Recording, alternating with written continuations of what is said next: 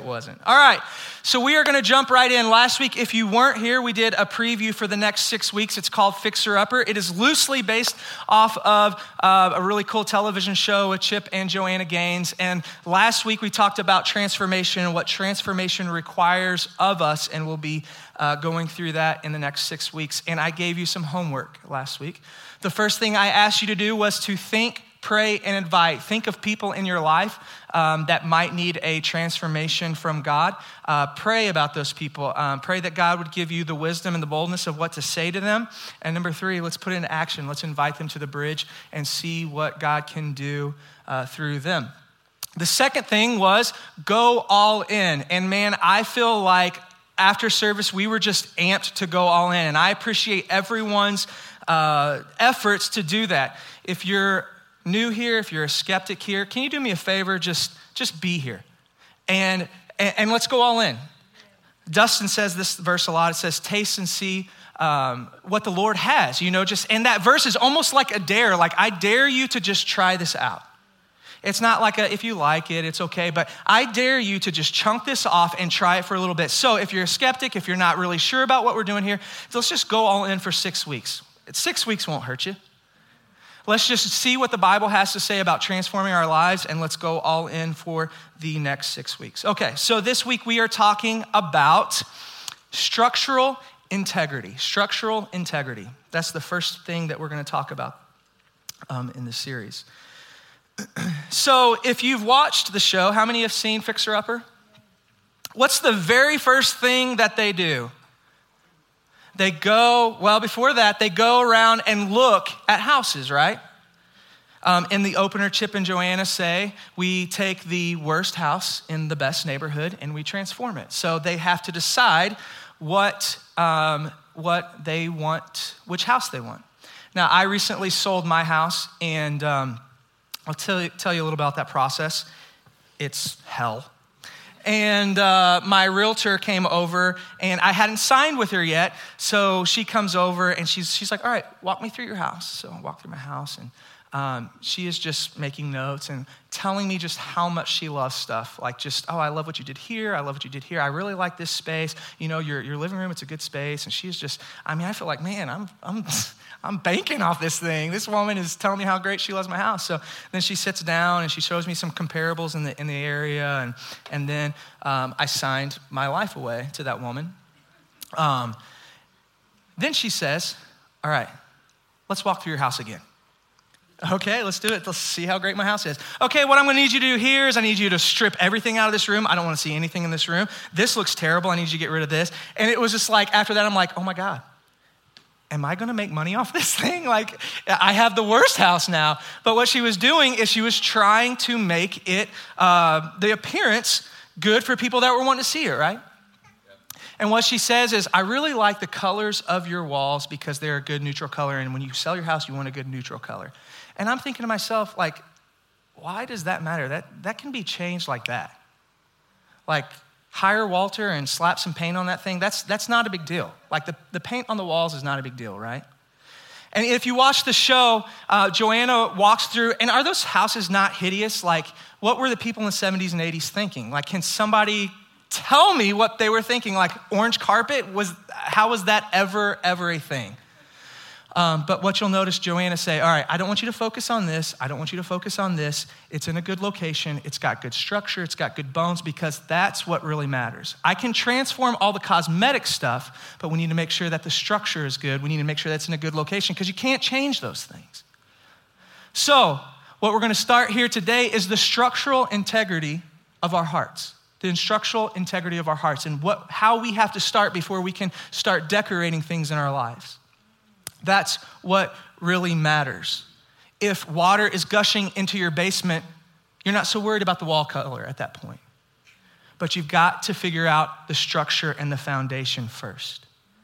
And I'll promise you, it's not the greatest thing to talk about. The structure is not the funnest thing. Like if you just built your house, you're not pouring people in your house and say, all right, let's the first thing to do, let's go downstairs and look at this concrete. Man, this thing has a foundation like you would never believe. No, you want to show them all the cool things and all the, the things that are appeasing to the eye. But what matters the most is the foundation.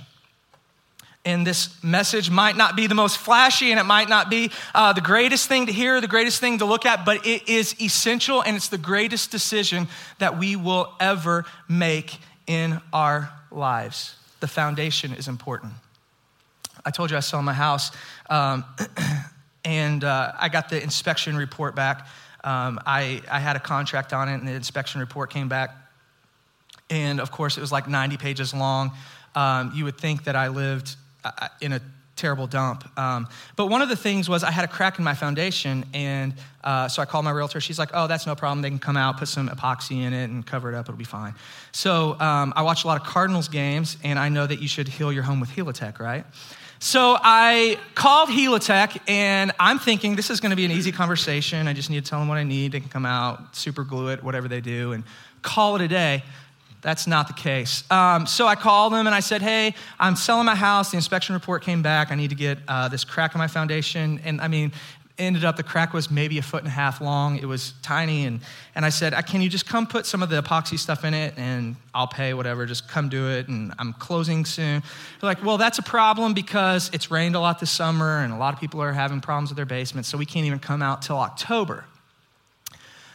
That's a problem. I close on September 23rd, so I need to, to figure something out here. Okay, what we can probably do is come out and give you an estimate. Um, and you can just pay for it and we can we can fix it after the the, the uh, people settle in. Okay i can do that. Um, is it exposed? No it's not exposed. The crack's not exposed. I live in a split level so it's behind drywall. Okay what we're going to need you to do is take two feet of drywall out on both sides. If there's any studs in the way we need you to take those out and we'll come out. Since it's a real estate transaction we're going to have to come out and do a three hour assessment on it and if the foundation has moved more than a quarter of an inch most likely what we're going to have to do is dig in and re-anchor the foundation. And i'm like no, no, no. What I need is super glue. That's all I need. Can you just bring some of that super glue stuff out and call it a day? So I'm thinking, well, if it's moved more than a quarter an inch, I have crack in the basement, so it's moved. Um, so we're going to have to do a whole lot of work. And I just said, you know, I don't think this is the route that I want to go down. I'm trying to do this as cheap as possible because I don't care about this house anymore. So I'm not doing this. I will call somebody else. So I had to call somebody else. But they wanted to make sure that the foundation and the structure was good to go. Now they might have been overcharging me in the process, but there's something because those they want to have those buyers rest assured that what they're buying is sound and secure.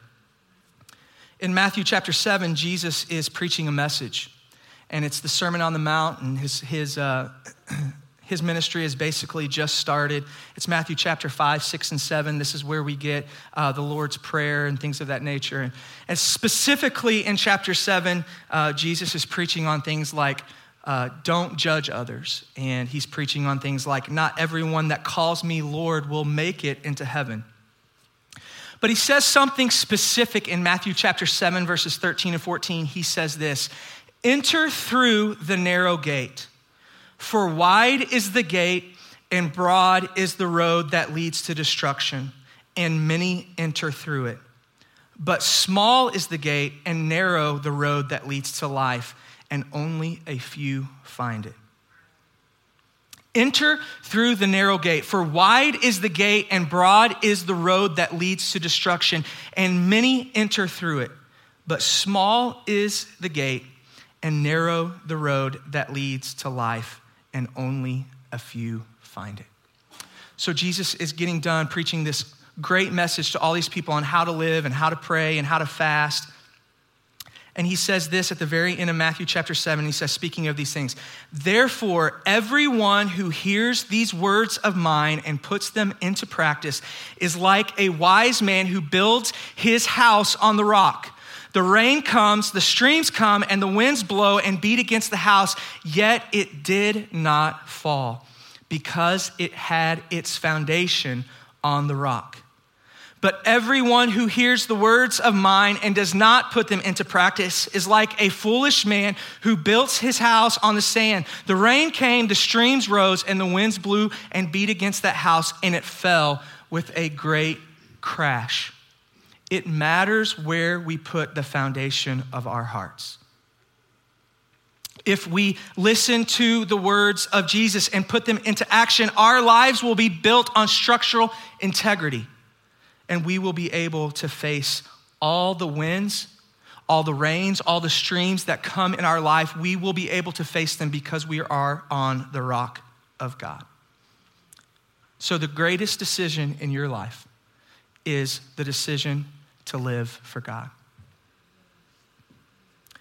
For those of you who are not fully invested, maybe you're not all in yet, we all live our lives by something.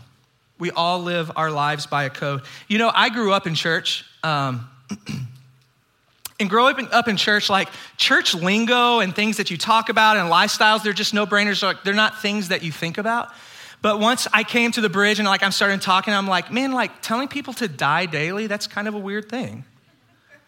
Like we talk about the blood of God, the blood of Christ, like we talk about like giving up our lives for him, becoming servants of Jesus. Like that's a weird thing, right?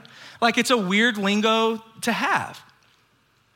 And um, it's, it's kind of hard to explain because it's, it's biblical language, but it means something different in this day and age. But, but whether it's weird or not, we all live our lives by some code. We all live our lives according to something. And my question is what code do you choose to live your life by? I was having a conversation with somebody um, the other day, and they were asking specifically what the Bible says about a specific um, situation. And I said, I don't want to talk about that. I don't want to get into that conversation. Well, he says, I know what the Bible says about it, and I know what you should say about it. And I said, that is what the Bible says about it. But the thing is, is like when we talk about the Bible, like this is what I've chosen to live my life by. I have chosen to live my life by Scripture. There's things I don't understand in it, there's things I don't necessarily agree with in that. But you know what? That's why I'm not God and He is. So, whether I agree with it or not, whether I see eye to eye with what the scripture says, that's what I have chosen to live my life by. There's things that don't make sense to my human mind, but I trust God enough because He died for my sins that I will follow Him completely and do whatever He asks of me. So, I ask you, what code are you living your life by?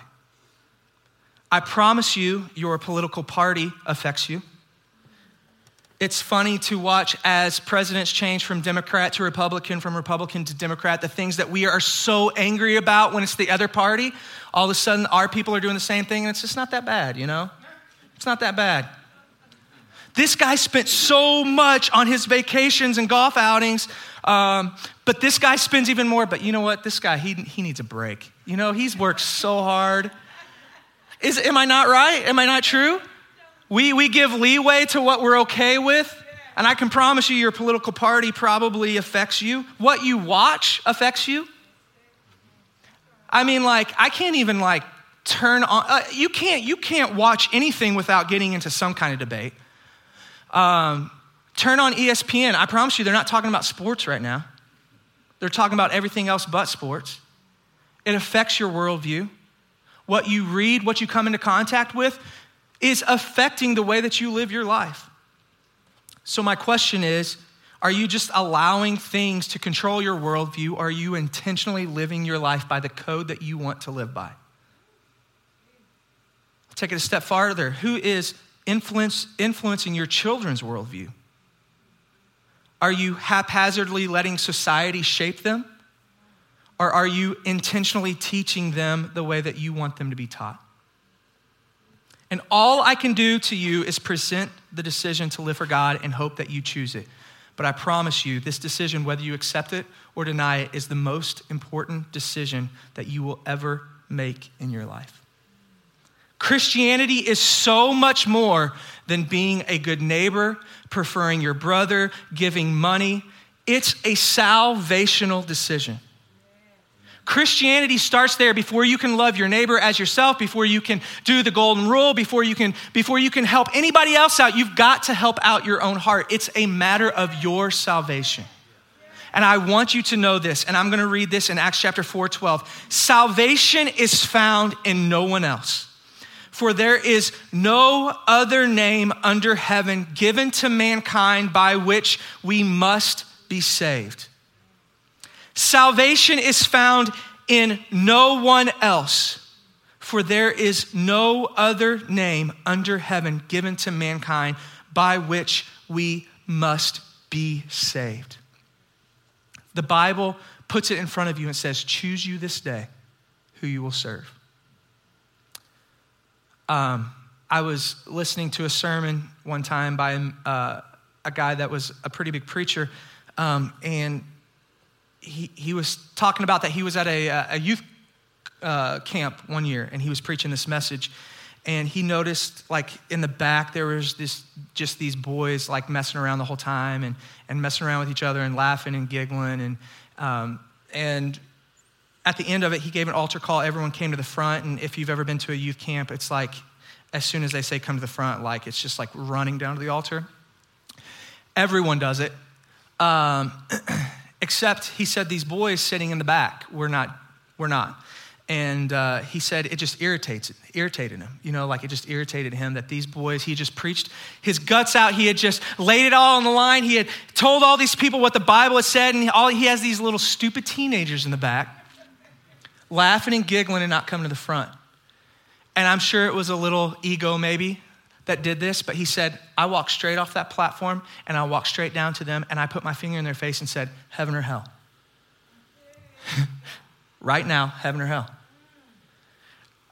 I'm telling you, man, like, whew, that does something to me because if a preacher came down and say, like, you got to choose right now, heaven or hell, are you going to heaven or hell right now? Right now. You got to answer that question right now. And if we're not assured about our salvation, I promise you, we need to get to the point where we are sure of the calling and salvation that God has put in our hearts because it is a life or death decision. It is the most important decision you will ever make. And I know that's a heavy illustration, but it holds some weight because heaven or hell. That, that's our choices. Jesus says over and over in John, he says, I am. We've heard this I am the gate, I am the good shepherd. He says, I am the way, the truth, and the life. No one comes to the Father except through me. I am the way, I am the truth, I am the life. No one comes to the Father except through me. I will just repeat every verse that's up here. It's okay. Maybe two or three times to make sure that it sinks in. It is the most important decision. I can't say that long. I can't say that enough. It is the structural integrity of our life. It is the foundation of our life. So, if we choose life, if we choose this transformative process, we need to know a couple things. Number one, we need to know what Jesus offers us. What does Jesus offer us in Scripture? The first thing that Jesus offers us is eternal life. Jesus um, and John came to a well, and there was a woman there. And I love this story, and I, I, use it a lot actually in sermons. But he came to a well, and there was a woman that was uh, dipping water out, and they had a, an exchange. And, and he basically said, Can you give me something to drink? And she says, You don't even have anything to drink it with, you don't have anything to pull it out of the well. And he, he ends up saying, You know what? You see a man that asks you something to drink, but if you knew who I was, you would be asking me for something to drink because the water that you're drinking right now is only going to quench your thirst for a little bit of time. But the water that I can give you will quench your thirst forever. The first thing that Jesus offers us is eternal life. We are the Bible says we are groaning, we are, are, are hungry for something, and Jesus offers satisfaction for our heart, not only down here on earth, but we will be with Him forever in heaven, worshiping Him. And that, that hunger and that thirst within our hearts will be quenched and satisfied forever. He offers us eternal life. He says, I'm going away to prepare a place for you. And I'm going, and while I'm gone, I'm going to do this so when I come back, you can be with me. That's why I'm going away. It's not just a reprieve from hell, it's just not an escape hell card, but it's an opportunity to worship for eternity. Because hell is real too. And we don't talk a lot about hell, but it's real, and, and I'm not even gonna uh, stay on this subject long. The Bible does say that, though, that like save some with fear, pulling them out of the fire. Like there's something like legitimately fearful about uh, a lake of fire. And if that's what it takes, that's what it takes. i will tell you, I'm, I'm, a very fearful person. Um, I, uh, I made plans Friday night with somebody, and I, I said, What do you want to do? And we could do this, we could do that. And I said, Do you like haunted houses? And I don't even know why I asked that question because I hate haunted houses. Um, and she said, No, I don't. I said, Good. Okay, let's find something else. And She's like, No, let's face our fears. Let's face our fears and go to a haunted house. Um, that was a bad decision because we're driving there and I'm just thinking to myself, like, Jared, just be a man. Just, just man up. You can do this. You're not scared of anything. Like, you're a man. Um, we went to Creepy World um, eh, on 141 in Gravois, and it, it, didn't take two seconds, man. Like, it, if you were outside for Friday night, it was freezing. It was freezing outside, okay? I'm pouring sweat. I am literally like pouring sweat beads. She looked at me, she was like, oh my God. I'm like, I, I promise you, I apologized 35 times that night. I'm so sorry. I'm so sorry for how I am. I'm so sorry for who I am. I'm so sorry for what I'm doing. I am just, I'm such a loser. I'm sorry. Um, I thought she was going to be scared, but the whole night she just ended up laughing at me. And um, we were walking through this, and like, it's like just weird. Like, I walked around every corner, I'm like, no, no, no, I don't want to be in this room. There's like haunted children, and like, it's like gross. And, you know, there's people that just jump out of everywhere. And, uh, we were walking through and of course there was people behind us and i'm leading this for some reason i'm leading this because i'm going super slow um, but I am walking through and I'm literally, we're on gravel, about to take a step, and one of those doors comes down real quick, and like a guy just screams, like right there. I fell flat on my butt on the gravel, flat on my butt. And let me tell you, there's something emasculating about a girl trying to pick you up off the gravel, laughing her head off, and people behind you. And I'm just like, guys, let me tell you, I'm, a, I'm so awesome. it's, it's amazing how things have not worked out in my life because, but I was legitimately scared in this haunted house. I was fearful. But let me tell you about fear it only goes so far. It only goes so far. Emotion is really, really effective for a short amount of time. Am I scared of a haunted house right now? No. I'm not right now. I was then, but I'm not now. And we can talk about hell and we can make you fearful about hell, but that's going to last for about this long. And you're going to choose God because you don't want to go to that place. But we're trying to take the emotion out of it and say, this is a decision, this is a conscious decision of your mind and your heart to go all in with God, not because you're scared of a place, but because God has so much more to offer you. It's not the practicality of something that scares you and that you're fearful of, and I want to go to heaven because I don't want to go to hell. No, we want to go to heaven because Jesus offers us a quenching for that thirst. The second thing he offers us is unending grace. Unending grace. For it is by grace you have been saved through faith, and this is not from yourselves, it is the gift of God. Everyone say gift. It is the gift of God. God just offers us unending grace. Like the magnitude of what that should do for your heart. Like, um, let me ask you if, you if you're really, really close to somebody and, and um, they're maybe your best friend and they, they did you really, really wrong one time like really, really wrong, like they betrayed your trust. They, they might have told somebody a, a secret. They might have, whatever they did, like they betrayed your trust. It might take some, it might take some time, but you can probably get past that. You might not ever trust them as much as you did, but you can probably get over that. You can probably, um, you can probably get past that and be good friends with them again, I would think.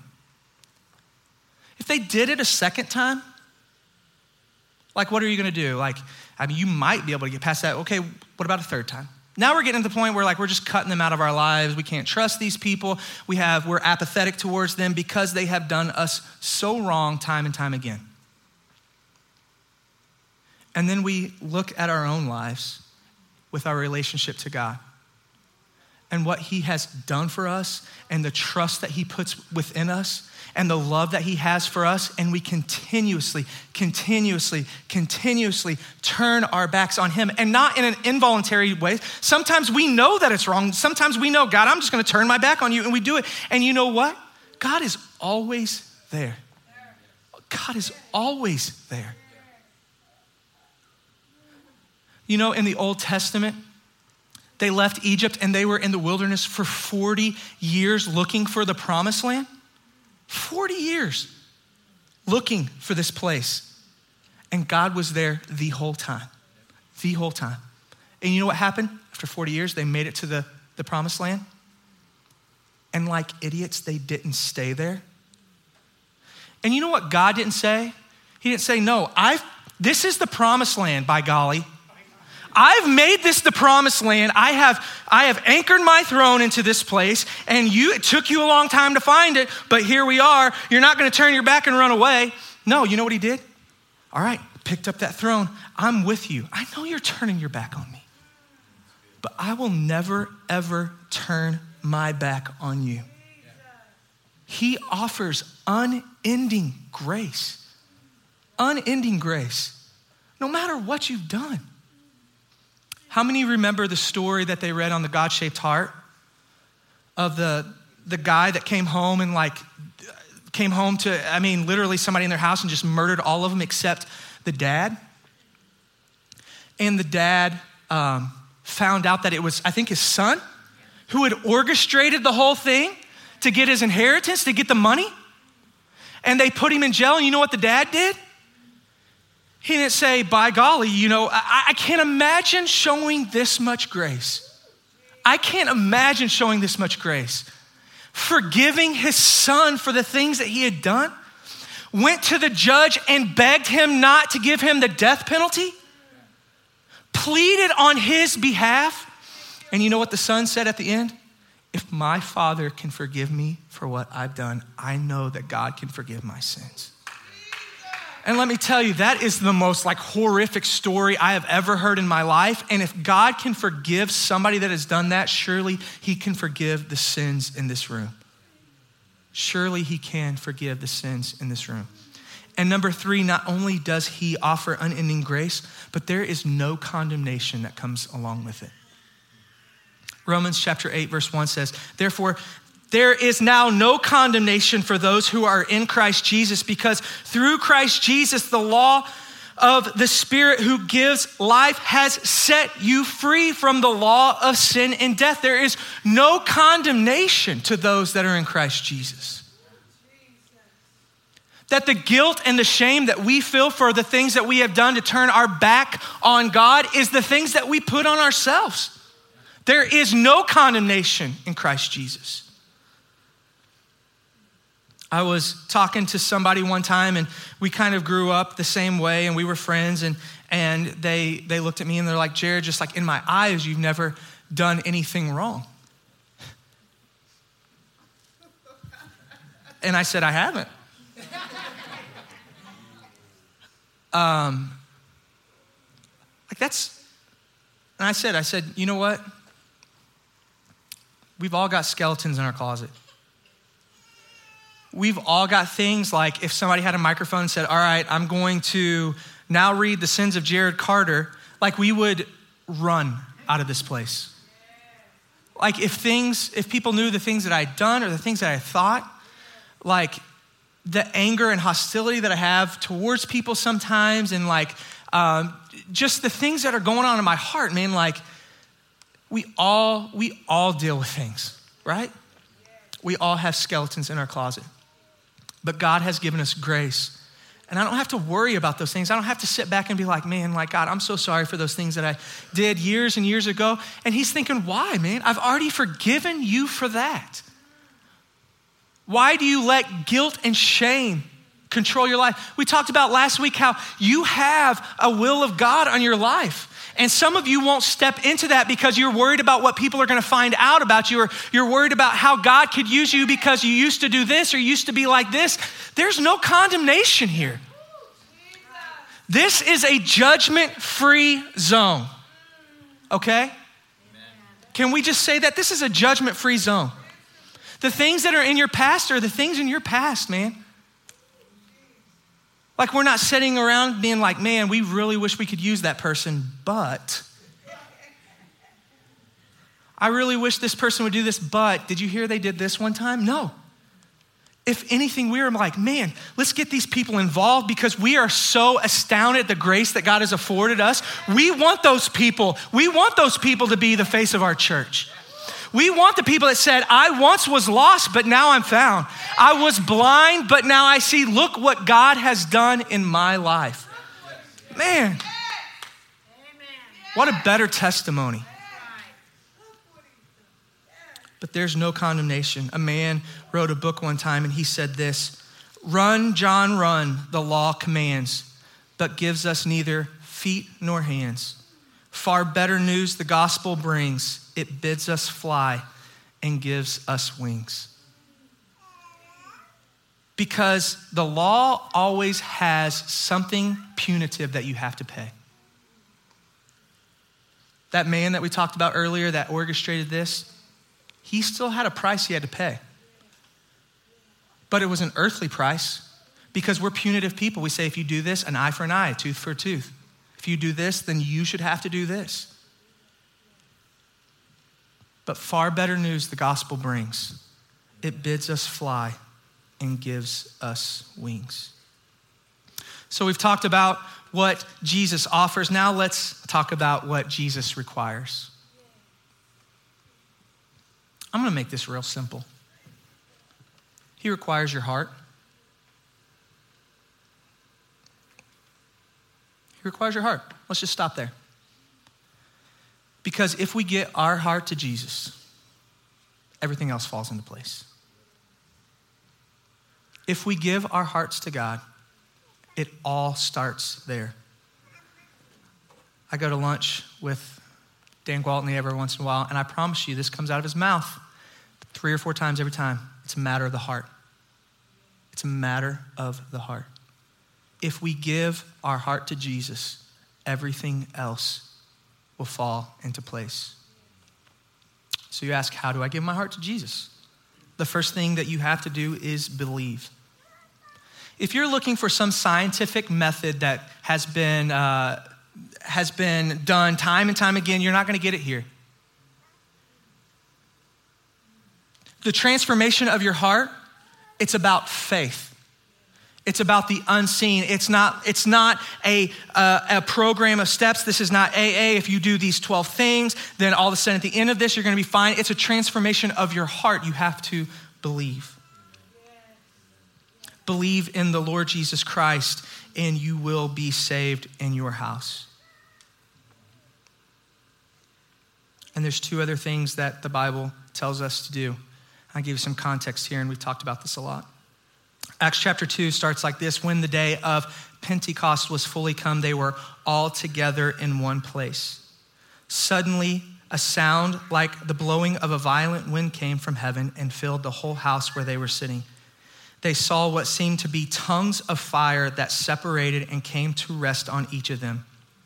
All of them were filled with the Holy Spirit and began to speak in other tongues as the Spirit enabled them.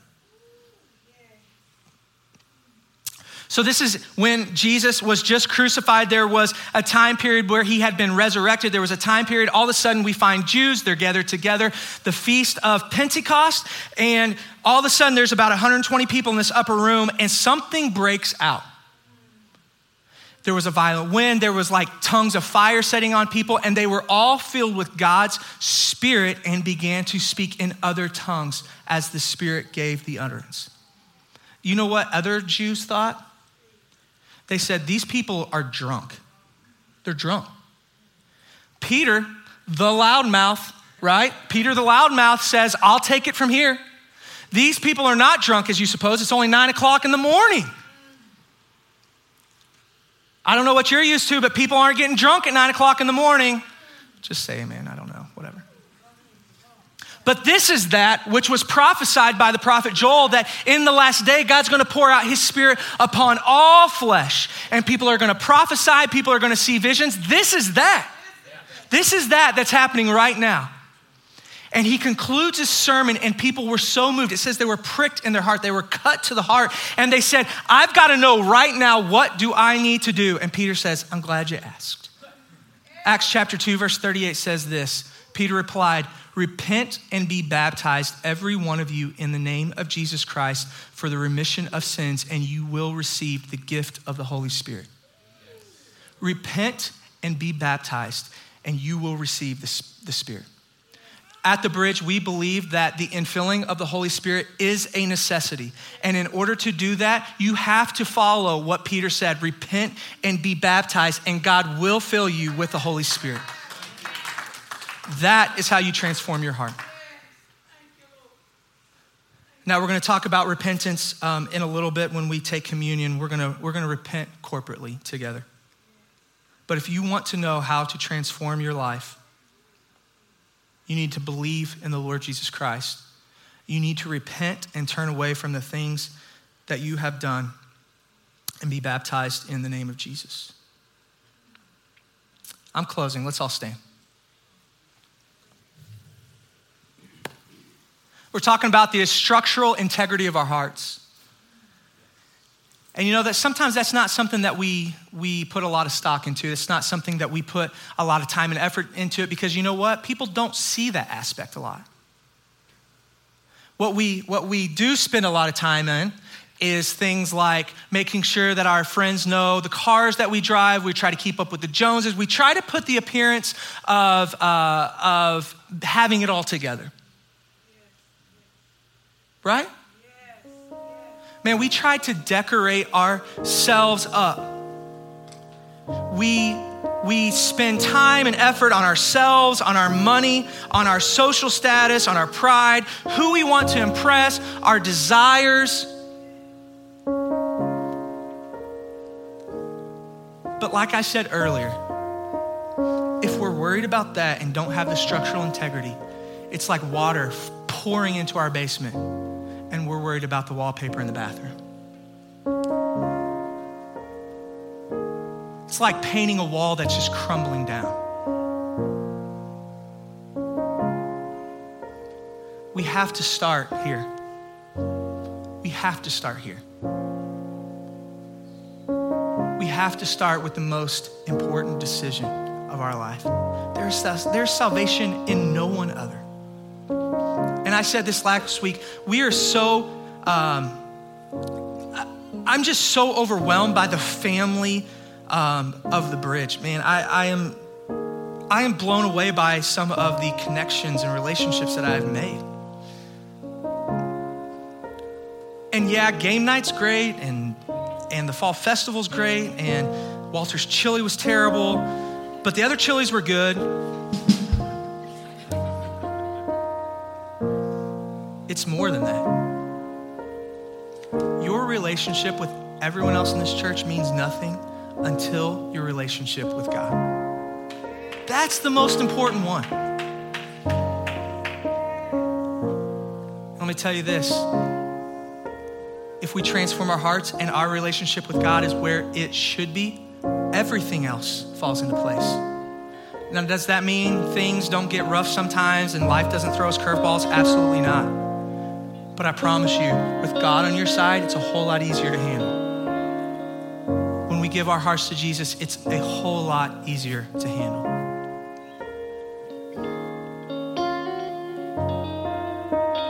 We talked about what Jesus requires of us, but Jesus has not required anything of us that he has not first given himself. We talked about last week how in the Old Testament God uh, commanded us to make a sacrifice how in the New Testament, Paul required us to be a living sacrifice. But dead smack in the middle of that, Jesus said, All right, I've seen enough. I'll take care of this myself. So God robed himself in flesh and sent his son.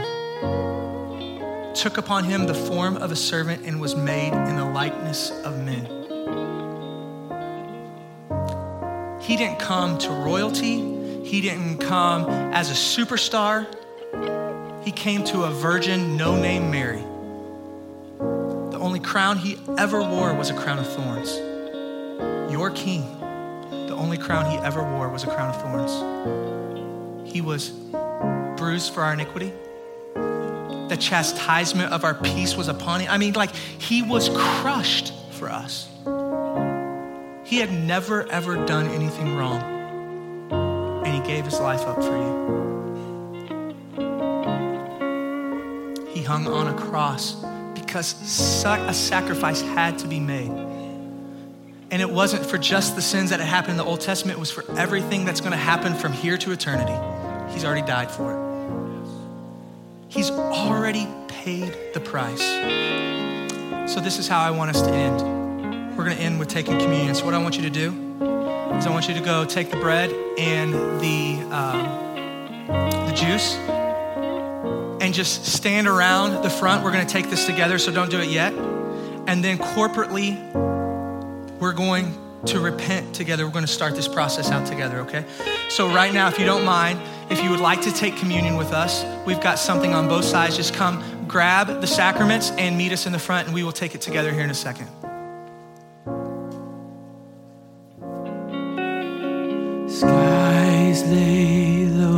Where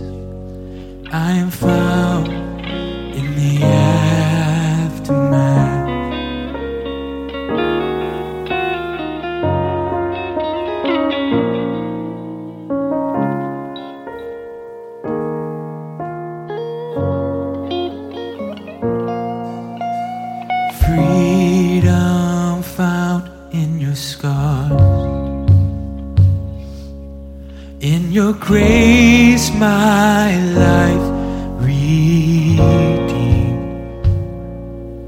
For you chose to take the sinner's crown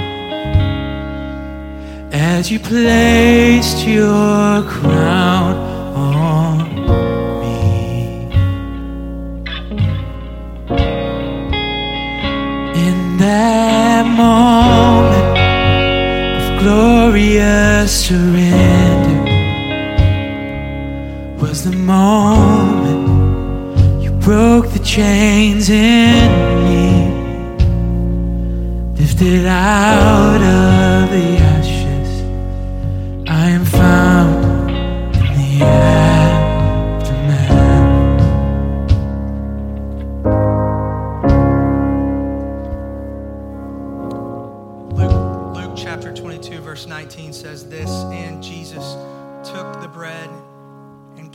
and broke it and gave it to them, saying, This is my body given to you.